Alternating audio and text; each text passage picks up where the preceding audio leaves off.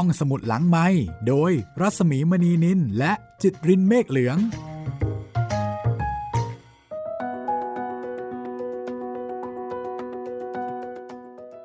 สวัสดีค่ะต้อนรับคุณผู้ฟังเข้าสู่ห้องสมุดหลังไมค์นะคะแล้วก็ต้องบอกว่าห้องสมุดหลังไมค์ทัวร์ใกล้จะจบแล้วค่ะใกล้จะได้กลับเมืองไทยกันแล้วค่ะคุณจิตรินโอ้โหจะบอกว่าดีใจหรือเสียดายดีครับเนี่ยก็ทั้งสองอย่างนะพี่ก็อาจจะเสียดายแล้วก็คิดถึงเมืองไทยถ้านึกถึงความรู้สึกของคนที่ไปต่างประเทศมาเป็นระยะเวลานานเนาะสนุกก็แล้วตื่นเต้นก็แล้วแต่สุดท้ายก็ต้องกลับบ้านใช่ค่ะวันนี้จะเป็นตอนที่เท่าไหร่คะคุณจิตรินวันนี้ตอนสุดท้ายเป็นตอนที่สิบสองนะครับก็เสร็จจากการถกเขมรนะคะของหม่อมราชวงศ์คึกฤทธิ์ปราโมทย์ค่ะและกับคณะนะคะมีครูอบชัยวสุคุณประยูนจัญญาวงศ์คุณประหยัดสอนาคนาถค่ะทั้งกลุ่มนะคะก็มีด้วยกันทั้งหมดสี่คนค่ะสนุกมากๆเลยนะคะแล้ววันนี้เราจะเจอเจออะไรอีกตอนจบนะคะเอ่อก็อาจจะไม่ได้ตื่นเต้นเหมือนกับตอนที่ผ่านๆมานะคะมีอะไรน่าสนใจอีกแน่นอนเลยค่ะครับตอนที่ผ่านๆมามันตื่นเต้นมากนะครับเจอเอ่อสำล้อลุมไปผิดสถานที่เจอโอ้โหตำรวจตรวจพาสปอร์ตมากมายเขาเรียกว่าทรมานบันเทิงครับโดยเฉพาะที่พนมเปญวันนี้เราก็ยังอยู่ที่พนมเปญจากพนมเปญก็จะกลับไปแบงคอกไปที่กรุงเทพของเรานะคะครับผมเพิ่งตอนนี้เพิ่งจะถึงกงสุลไทยหมาดๆเลยโอ้ค่ะเดี๋ยวจะพาไปดูสถานทูตไทยและที่น่าสนใจอีกอย่างก็คือว่าเราจะได้เห็นเห็นภาพของสถานทูตไทยนะคะและมีเรื่องของเรื่องของนาฏศิลป์ค่ะคือในบทนี้นะคือหม่อมราชวงศ์คึกฤทธิ์ปราโมทย์ท่านก็ได้พูดถึงความสัมพันธ์ระหว่างเมืองเขมรกับเมืองไทยแล้วก็มีความสัมพันธ์ทางด้านนาฏศิลป์ทางด้านของศิลปะค่ะโดยเฉพาะศิลปะละครรำซึ่งตอนนี้ก็ยังคงเป็นประเด็นนะคะใครก๊อปใคร แต่จริงๆค่ะมันก็มีที่ต่างฝ่ายต่างรับเอาวัฒนธรรมคนนู้นรับบ้างคนนี้ก็รับบ้างคือมันผัดๆกันนะเนาะบ้านใกล้เรือนเคียงก็เป็นธรรมดาแต่ว่าในเรื่องนี้ค่ะหม่อมราชวงศ์คึกฤทธิ์ปราโมทย์นะคะท่านก็เล่าถึงละครรำซึ่งในราชสำนักเมืองเขมรได้นำออกไปจากกรุงเทพไม่ว่าจะเป็นอุณรุตสุวรรณหงษ์ไกรทองแล้วก็สังทองค่ะและวันนี้นะคะจะเล่าให้ฟังเรื่องสังทองว่าสังทองเมืองเขมรเนี่ยมีความแตกต่างกับบ้านเราอย่างไรบ้างนะคะสังทองเหมือนกันค่ะครับเอางี้ดีกว่าถามคุณจิตรินก่อนคุณจิตรินคงจะได้เรียนมาละสังทองเนี่ยจำได้หรือเปล่าจำได้ครับเกิดมาพร้อมกับหอยสังช่วยแม่ทำงานบ้านแล้วก็มุดเข้าไปในหอยแล้วก็แม่ตีหอยแตกแล้วก็เรื่องเยอะแยะมากมายไปเป็นมีรูปเจ้าเงาะไปไปเจอคนนู้นคนนี้ไปเจอยักษ์แล้วก็กลับมาครองเมืองนางเอกนางเอกชื่ออะไรคะรจนาหรือเปล่าครับพี่นางเอกมีพี่น้องกี่คนคะโอ้โหเนี่ยจำไม่ได้แล้วครับนางเอกชื่อรจนาพระเอกก็ชื่อเจ้าเงาะใช่ไหมคือสังทองคือเจ้าเงาะแต่ว่ารจนาเนี่ยคือเขาไม่ได้เป็นลูกคนเดียวอ่ะก็คือพ่อของเขามีลูกสาวเจ็ดคนนะคะแต่ประเด็นก็คือว่าสังทองของเขมรค่ะก็มีมีเนื้อเรื่องมีรายละเอียดที่แตกต่างกันไปแต่อย่างไรก็ตามนะคะนั่นก็คือสังทองแล้วเดี๋ยวลองไปฟังกันนะคะหม่อมราชวงศ์คึกฤทธิ์ปราโมทย์ท่านก็รู้สึกแปลกใจเหมือนกันว่าเอ๊ะเรื่องเดียวกันแต่ว่าไม่เหมือนกันนะคะท่านก็เล่าให้ฟังรวมไปถึงเสรีภาพเสรีภาพของของคนเขมรในขณะนั้นค่ะซึ่งออกจะอิจฉาคนไทยอยู่เหมือนกันนะคะซึ่งเขาใช้คำว่าเสรีเพียบ ก็คือเสรีภาพนั่นเองใช่ใช่จำได้ใช่ไหมสระอาจะออกเสียงเป็นสระเอียนะคะไปต่อกันเลยนะคะกับ อี พี สิบสองค่ะค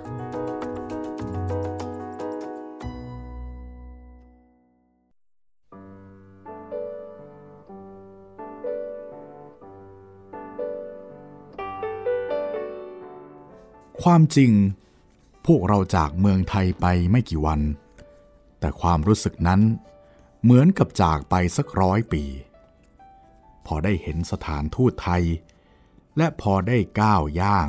เข้าไปในบริเวณสถานทูตซึ่งเรารู้ว่าเป็นเมืองไทยในเมืองเขมรความรู้สึกสุขกายสบายใจนั้นเพียงจะหาที่เปรียบมิได้สถานทูตไทยในพนมเปญนั้นถึงจะเล็กก็จริงแต่ถ้าจะพูดถึงความสะอาดสะอ้านเป็นสง่าราศีแล้วก็ไม่แพ้สถานทูตไทยในประเทศอื่นๆเลยภายในบริเวณสถานทูตเราได้เห็นสนามหญ้าที่เรียบและเขียวสดเพราะท่านอุปทูตได้ทรงอุตสาหะเอาหญ้าโนน้อยไปจากกรุงเทพด้วยหญ้าโนน้อยที่เมืองเขมรนั้นไม่มีขอบสนามนั้นก็มีต้นไม้ไทยเป็นเครื่องประดับกำลังออกดอกสีต่างๆทำให้สถานทูตไทยเป็นที่เดียวที่สดชื่นท่ามกลางความแห้งแล้งที่เราเห็นอยู่โดยรอบอันความสะอาดและความสง่างามนั้นเป็นสัญลักษณ์แสดงถึงความเจริญทางจิตใจตลอดจนฐานะอันสูงได้รับความยกย่องจากคนทั่วไประหว่างที่เราอยู่ในพนมเปญเราก็ได้รู้ต่อไปว่าท่านอุปทูตไทยได้ทรงทำให้สถานทูตไทยของเราในพนมเปญอยู่ในฐานะที่คนทั้งปวงเคารพนับถือสมควรกับเกียรติภูมิของเมืองไทยทุกประการมิได้มีสิ่งใดบกพร่องเลย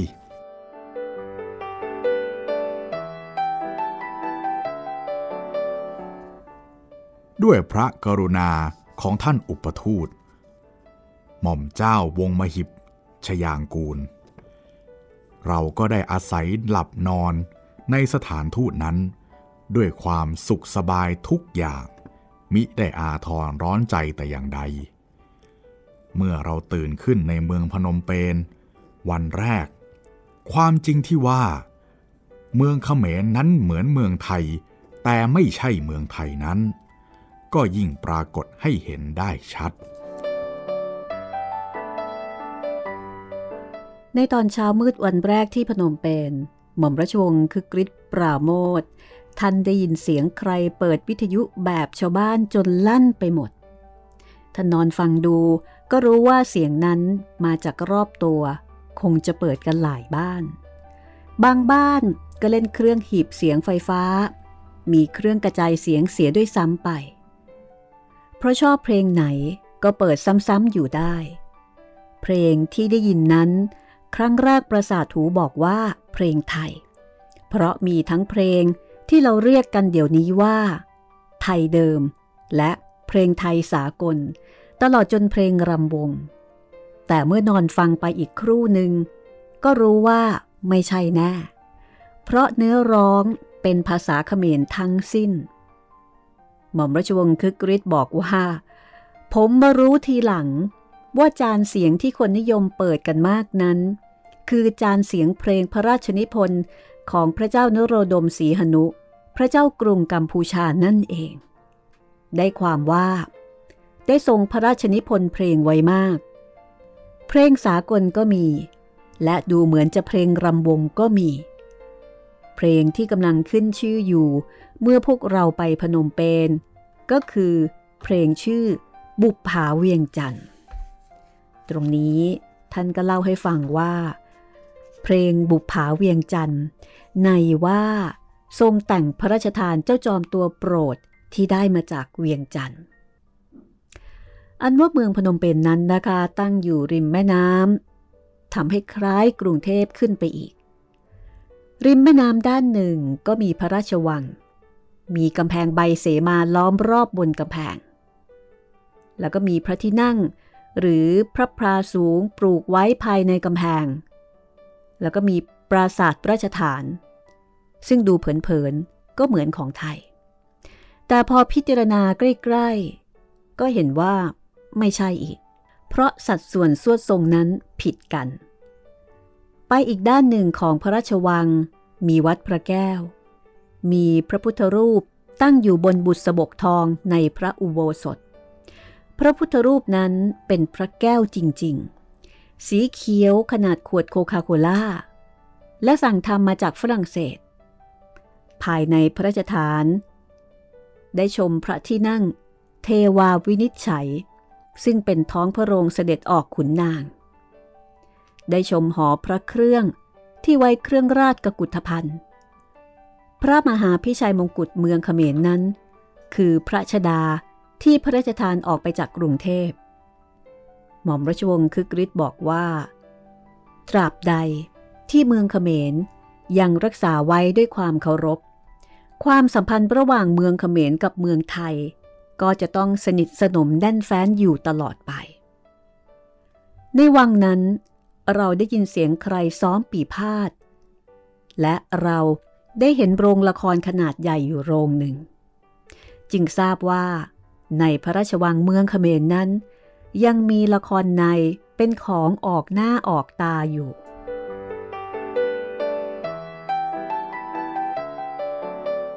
ละครในเมืองเขมรนั้น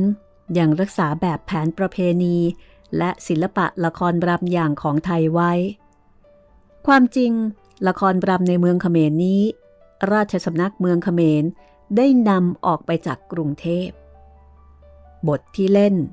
ก็ยังเป็นเรื่องอีเหนาอุณรุตสุวรรณหงษ์ไกรทองและสังทองและอื่นๆทำนองนั้นหม่อมราชวงศ์คึกฤทธิ์ปราโมทท่านบอกว่าท่านก็สนใจเรื่องนี้ก็ไปหาโปรแกรมเก่าๆที่เล่นรับแขกเมืองมาดูปรากฏว่าเรื่องอีเหนาและสุวรรณหงษ์นั้นยังต้องเล่นเป็นภาษาไทยค่ะเพราะตั้งแต่พระเจ้าศรีสวัสดิ์สวรรคตไปแล้วก็ไม่มีใครนะคะที่จะแปลงบทละครรำของไทยออกเป็นภาษาเขมรได้อีกต่อไปก็เลยต้องเล่นเป็นภาษาไทยแต่เรื่องอื่นเรื่องเอ่อไกรทองซึ่งหม่อมราชวงศ์คึกฤทธิ์ท่านก็บอกว่าชาละวันแผ่นไปอยู่ในทะเลสาบเมืองเขมรมิได้อยู่ที่แม่น้ำหน้าเมืองพิจิตรอันนี้คือแปลงไป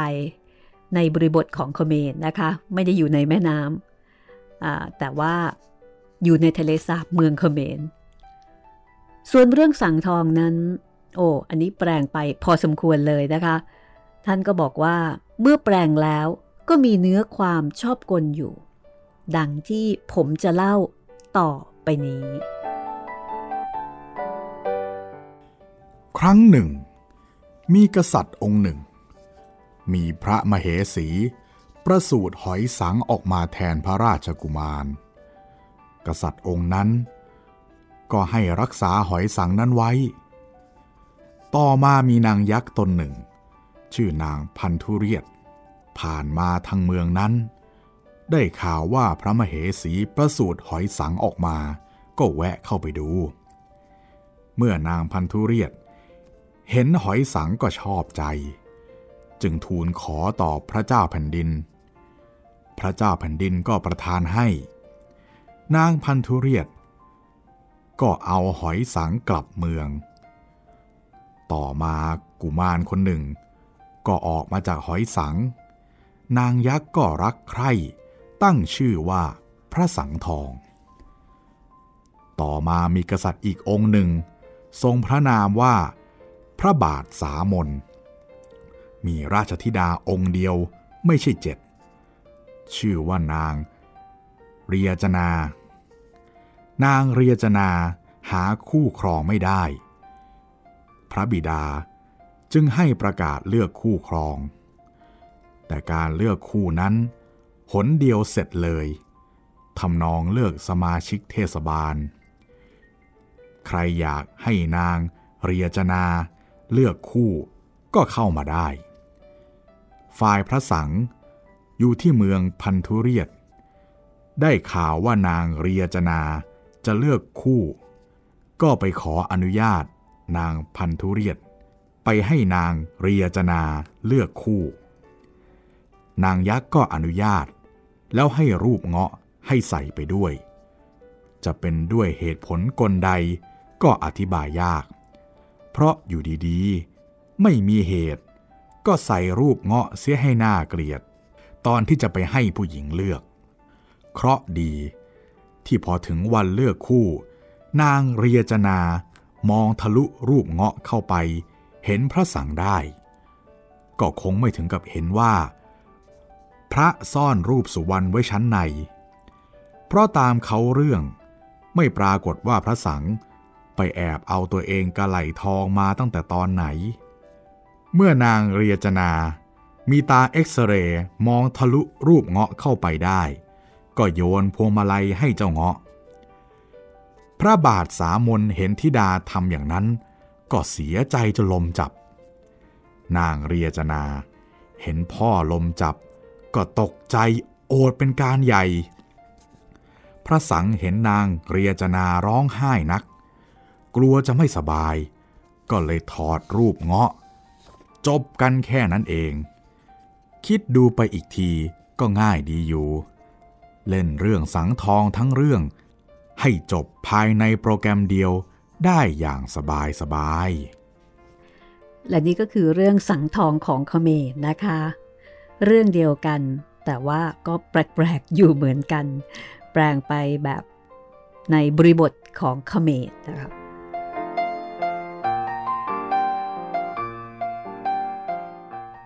ทีนี้กลับมาที่พนมเปญค่ะหม่อมราชวงศ์คือกฤษปราโมทท่านได้เล่าถึงค่ายทหารใหญ่ของฝรั่งเศสหลายค่ายที่ตั้งอยู่ในพนมเปญท่านบอกว่าที่เมืองพนมเปญขณะที่ไปนั้นเห็นค่ายทหารใหญ่ๆของฝรั่งเศสหลายค่ายในนั้นมีทหารแอฟริกันอยู่หนาตาและป้ายติดไว้บอกเขตทหารก็ดูน่ากลัวกว่าเมืองไทยคือถ้าเกิดว่าเป็นเมืองไทยก็จะบอกแต่เพียงว่าเขตทหารห้ามเข้าแต่ที่เมืองเขมรบอกว่าเขตทหารห้ามเข้าเข้ามาตายไม่รู้ด้วยแต่ปรากฏว่าพลเรือนที่เข้าไปในเขตทหารฝรั่งเศสแล้วไม่ตายคือบรรดาผู้หญิงกลุ่มหนึ่งซึ่งเข้าไปเต็มรถบรรทุกใหญ่ๆแล้วก็ส่งเสียงกันเจี๊ยวจ้าวไปหมดแต่ละคนรูปร่างล่ำสันแข็งแรงทุกคนแต่งตัวคล้ายๆกันคือนุ่งผ้าถุงดำแล้วก็ใส่เสื้อแดงคนที่นั่นบอกว่าผู้หญิงเหล่านี้นะคะเป็นหน่วยสวัสดิการทหารแขกค่ะทีนี้พอหม่อมราชวงศ์คือกฤษปราโมทท่านก็ถามเขาว่าทำไมต้องนุ่งดำห่มแดงเหมือนกันหมดเลยจะเป็นเครื่องแบบหรือว่าเป็นยังไงทหารก็บอกว่าการนุ่งดำห่มแดงนั้นจำเป็นเพราะทหารแขกชอบสีตัดกันเช่นนั้นถ้าหากผู้หญิงนุ่งผ้าสีอื่นทหารแขกก็ไม่ปรารถนาจะสวัสดิการด้วย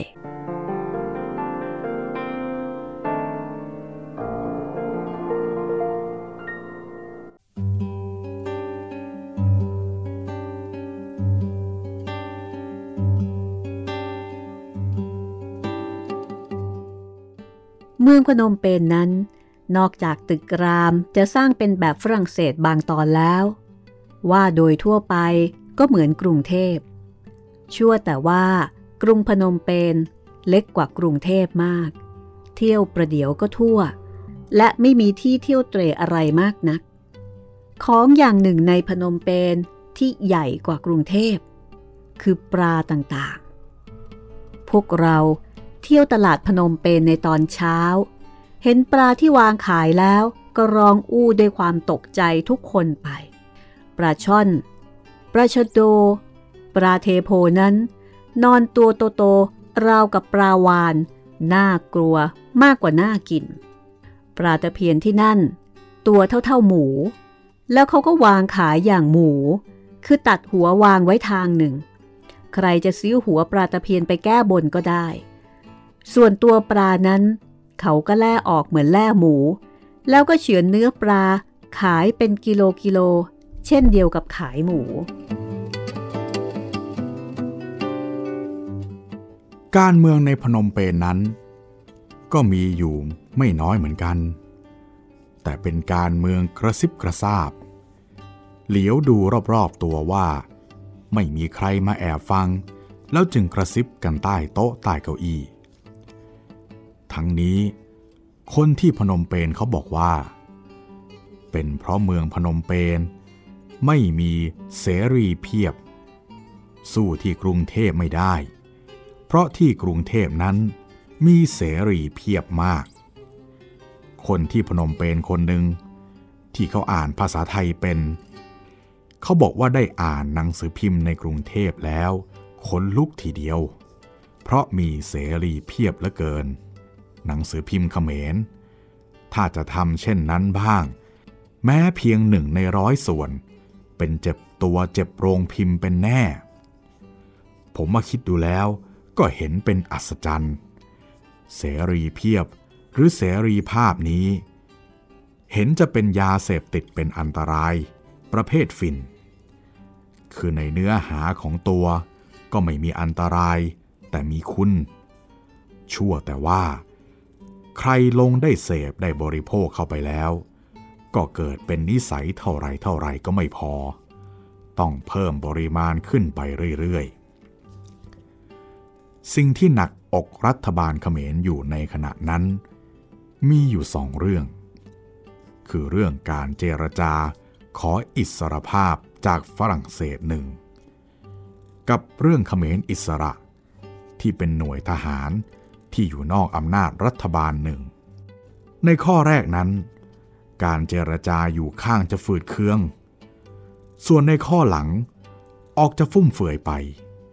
เพราะตั้งแต่ดาบชวนเข้ามาสวามิภักดิ์และได้รับยศตำแหน่งใหญ่โตแล้วบรรดาหัวหน้าเขมรอิสระในท้องที่อื่นๆก็ส่งคนมาเจรจาขอสวามิภักดิ์ต่อรัฐบาลกันมากทุกคนก็มีเงื่อนไขวางมาว่าถ้าหากว่าสวามิภักดิ์แล้ว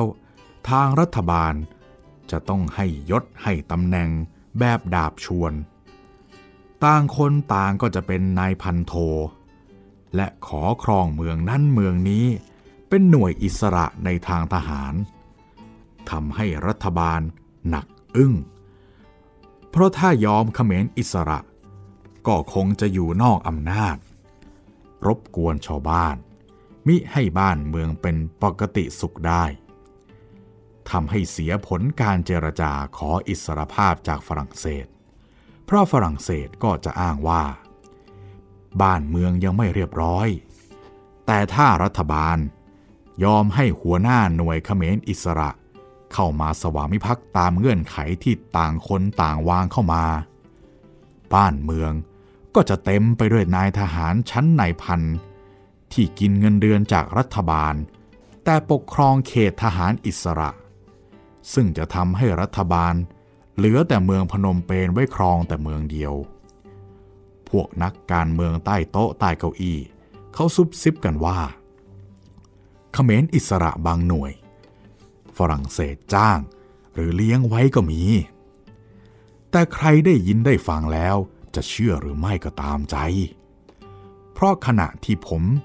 ได้ยินเขาพูดกันนั้นความสัมพันธ์ระหว่างเขมรกับฝรั่งเศสดูจะตึงๆอยู่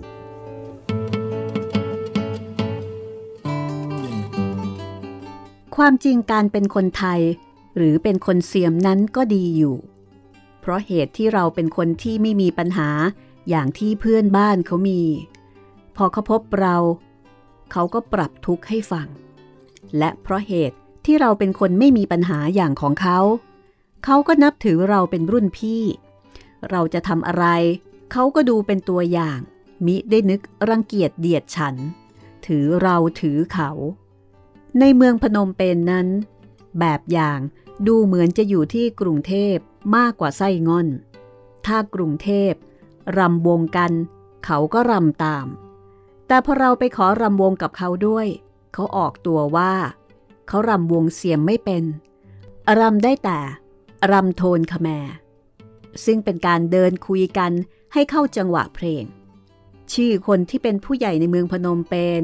ก็ฟังดูใกล้ๆไทยจนสะดุ้งเป็นต้นว่าพระราชวงศ์ผู้ใหญ่ฝ่ายในพระองค์หนึ่งเดิมทรงพระนามว่าพระองค์เจ้ามัลลิกาต่อมาก่อนสิ้นพระชนได้รับสถาปนาเลื่อนพระอิสริยยศขึ้นเป็นสมเด็จสว่างวัฒนานอกจากนั้นก็มีกรมพระมณีพงศ์พระองค์เจ้าหญิงรัศมีโสภณออกยาปัญญาวินิจฉัยซึ่ง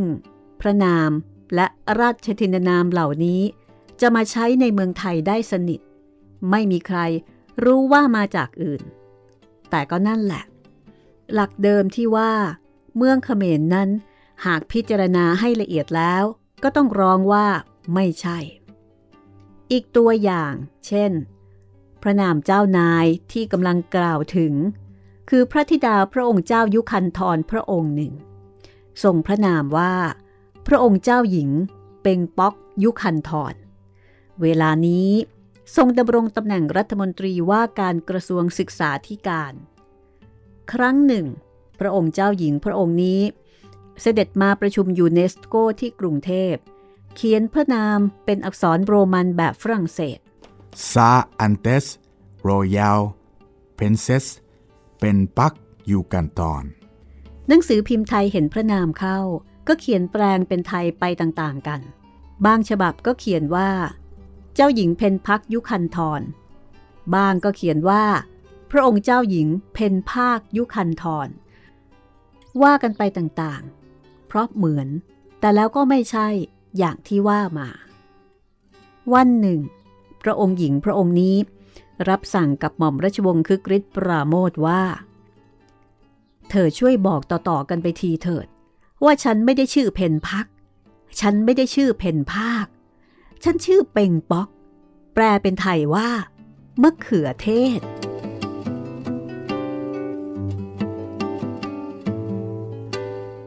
ผมอยู่พนมเปญไม่นานพอที่จะสังเกตการได้กว้างขวางสิ่งที่ได้พบเห็นจึงนับว่าฉาบฉวยซึ่งถ้าจะว่าไปแล้วคำว่าฉาบฉวย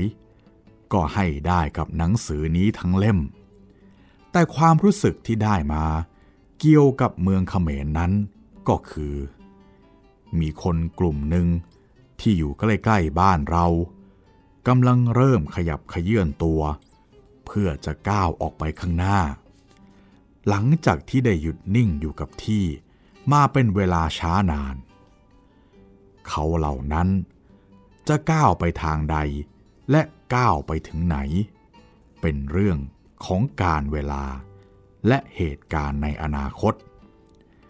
แต่เท่าที่พอจะเห็นได้ในปัจจุบันนั้นก็คือคนกลุ่มนั้นเขาไม่ได้รังเกียจเราและขณะที่เขากำลังเคลื่อนไหวอยู่นั้นตาเขาก็จับอยู่ที่เราเพื่อดูแบบฉบับ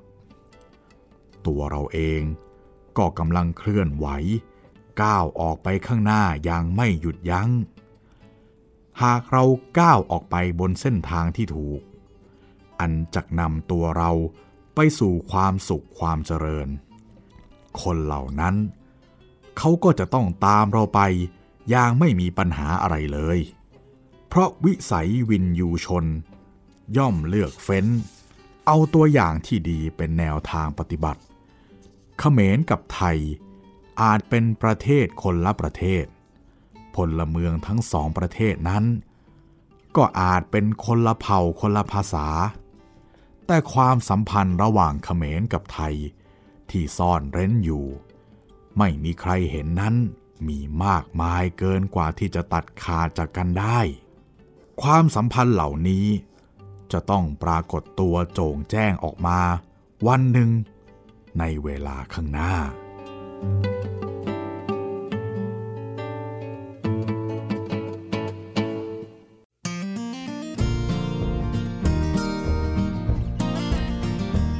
หม่อมราชวงศ์คึกฤทธิ์ปราโมทและคณะขึ้นเครื่องบินกลับจากเขมรด้วยความอาลัยท่านรู้สึกสำนึกในพระคุณของท่านที่มีอุปการะโดยเฉพาะท่านอุปทูตและข้าราชการที่สถานทูตไทยกรุงพนมเปญเมื่อเครื่องบินลดตัวลงต่ำเหนือกรุงเทพพระมหานครก่อนถึงดอนเมืองท่านบอกว่าขณะนั้นเราก็ได้เห็นบ้านเมืองถนนหนทางตึกรามและวัดวาอารามที่เป็นของเราแท้ๆและสร้างสมมาด้วยเลือดเนื้อเชื้อไขของเราเองแท้ๆไม่มีใครมาช่วยทำให้เราก็เหลียวดูหน้ากัน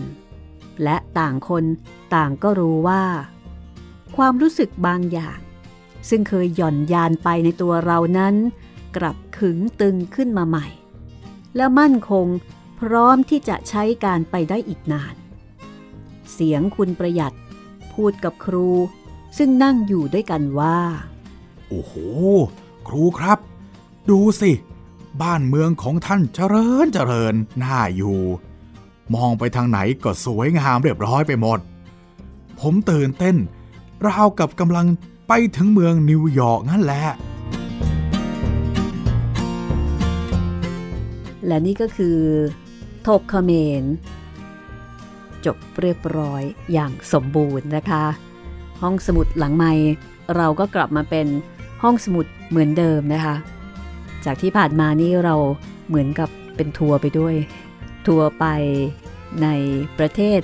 กัมพูชาเมื่อเจ็ดสิบปีที่ผ่านมาค่ะเป็นยังไงบ้างคะคิดว่าคุณฟังหลายท่านโดยเฉพาะในตอนอวสานก็ฟังไปอมยิ้มไปดิฉันคิดว่าบางทีนะคะฟังไปอาจจะขำไปด้วยก็ได้นะครับผมว่าบางจุดบางตอนน่าจะขำได้มันมีการแซวนิดแซวหน่อยทั้งคนไทยคนเขมรเองแล้วก็ที่สำคัญก็ชอบแซวรัฐบาลในยุคนั้นนะครับใช่รู้สึกว่าคุณควงอภัยวงศ์อ่าครับจะโดนบ่อยเหมือนกันนะครับผม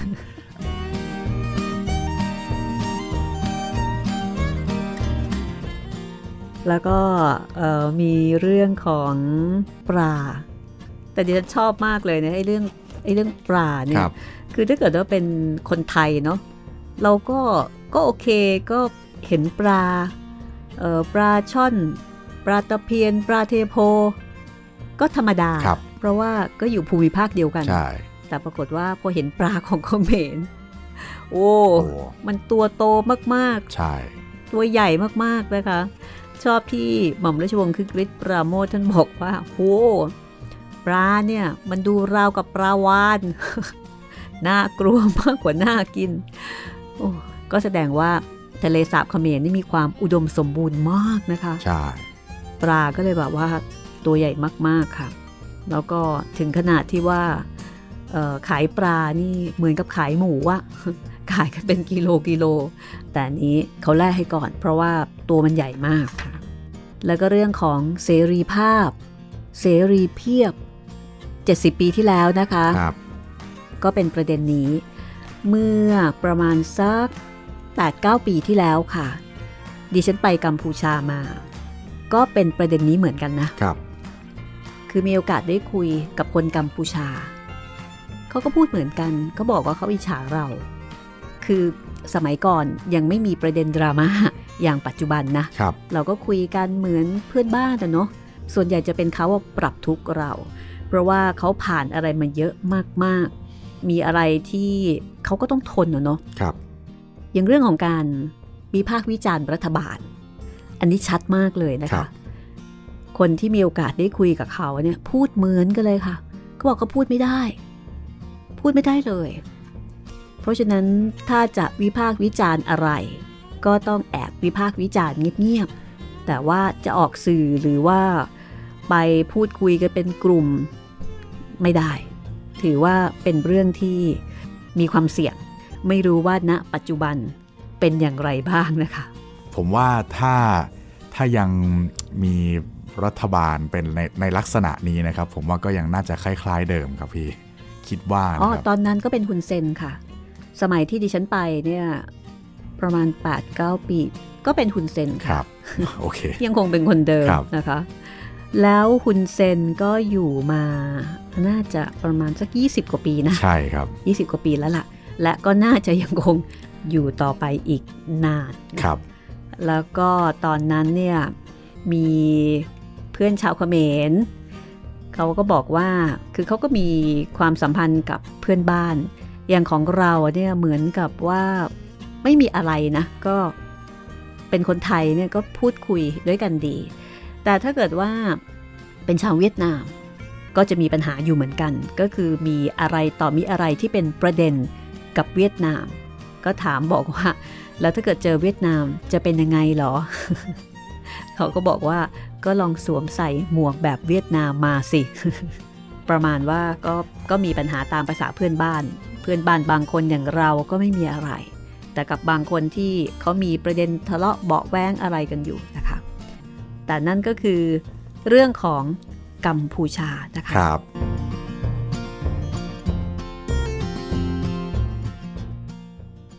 สำหรับตอนต่อไปนะคะคุณจิตรินตอนต่อไปเป็น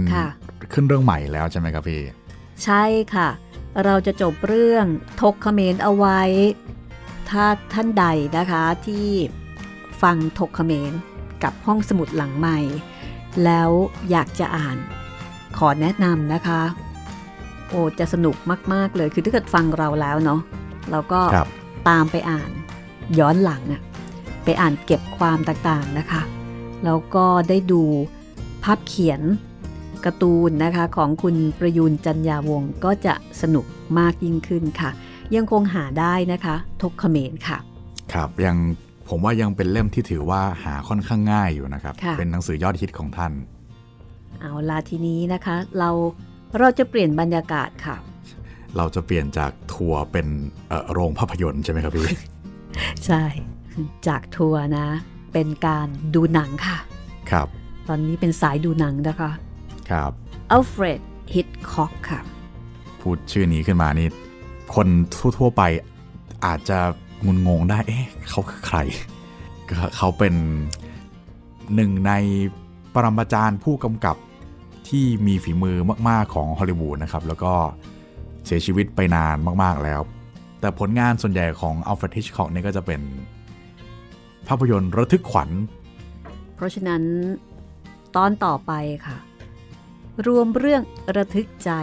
ของอัลเฟรดฮิตช็อกนะคะเรียบเรียงโดยหม่อมราชวงศ์ชนสวัสดีชมพูนุชค่ะก็บอกเอาไว้แค่นี้และก็ต้องขอขอบคุณนะคะแฟนรายการค่ะคุณกรณ์นะคะส่งหนังสือรวมเรื่องระทึกใจของอัลเฟรดฮิตช็อกคือเป็นหนังสือเก่ามากค่ะครับหนังสือเก่าแบบเก่ากว่าดิฉันนะคะครับผมตอนที่พี่หมีส่งรูปมาให้ผมดูนะครับผมรู้สึกว่าโอ้โหรับรู้ได้ถึงความความเก่าของหนังสือครับทั้งแค่ดูรูปนะครับรู้เลยว่าต้องกรอบและ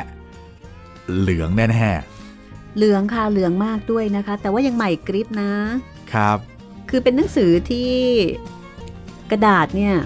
เหมือนไม่มีใครแตะมาก่อนนะคะแต่ว่าเหลืองแต่ยังไม่กรอบค่ะเกือบๆแล้วล่ะอีกสักพักหนึ่งนี่อาจจะกรอบได้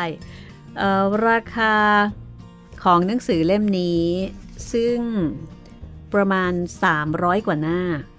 ปกแข็งราคาทายสิเท่าไหร่ปกแข็งสามร้อยกว่าหน้าถ้าเป็นสมัยนี้นี่ก็น่าจะ ห้าถึงหกร้อย ได้แต่ว่าถ้าเป็นถ้าถ้าเก่าขนาดนั้นคุณทายถูกแล้วล่ะฮะเหรอครับเออแต่ตัดศูนย์ไปหน่อยนะอ๋อห้าสิบบาทเหรอครับพี่ คุณบอกว่าสามร้อยกว่าหน้าตัดศูนย์ไปหน่อยหนึ่งใช้ได้เลยนะคะสามสิบบาทเหรอครับราคาสามสิบห้าบาทค่ะอืมสามสิบห้าบาทนะคะแต่ว่าคุณกรณ์ซื้อมาจากที่ไหนหรือเท่าไหร่อันนี้คุณกรณ์ไม่ได้บอกให้ทราบนะคะแต่ขอบคุณคุณกรณ์มากๆเลยเพราะว่ามีหลายเรื่องเหมือนกันนะที่คุณกรณ์ได้อภินันทนาการครับส่งมาให้กับเรานะคะถ้าใครจำได้ก็วิญญาณอารวาสนี่แหละครับโอ้ค่ะอันนั้นคือ เป็นหนังสือเก่าเก็บแล้วก็ขายในราคาแพงด้วยนะคะหนังสือเก่าตอนนี้ที่หายากๆนี่ก็เหมือนกับเป็นแอนทิคเลยทีเดียวนะคะต้องประมาณว่าต้องหาอยู่พอสมควรค่ะไม่ใช่หาได้ง่ายๆนะคะครับค่ะก็เล่มนี้นะคะก็จะเป็นตอนต่อไป Alfred Hitchcock ซึ่งอันนี้ทางของคุณจิตรินเลยนะคะ เดี๋ยวคุณจิตรินจะเล่าให้ฟังใช่ไหม เพื่อนกันไม่ใช่เหรอ Alfred Hitchcock เนี่ยกอดคอกันมาตั้งแต่วัยรุ่นครับพี่โอ้โห คุณจิตรินก็ประมาณใกล้ๆแสยิดแล้วล่ะค่ะ เรื่องนี้นะคะตีพิมพ์ปีสองพันห้าร้อยแปดก็เอาเป็นว่าตอนต่อไปนะคะเราจะเริ่ม อี พี หนึ่งของ Alfred Hitchcock รวมเรื่องระทึกใจนะคะและเรื่องแรกค่ะเรื่องแรกศพสาวในเปลวเพลิงเป็นไงคะ แค่นี้ก็ระทึกแล้วค่ะฟังชื่อนี่ไม่รู้เลยนะครับว่าเอ่อออริจินอลนี่คือเรื่องอะไรรอตอนต่อไปนะคะสำหรับวันนี้ห้องสมุดหลังไมค์ลาไปก่อนค่ะสวัสดีครับ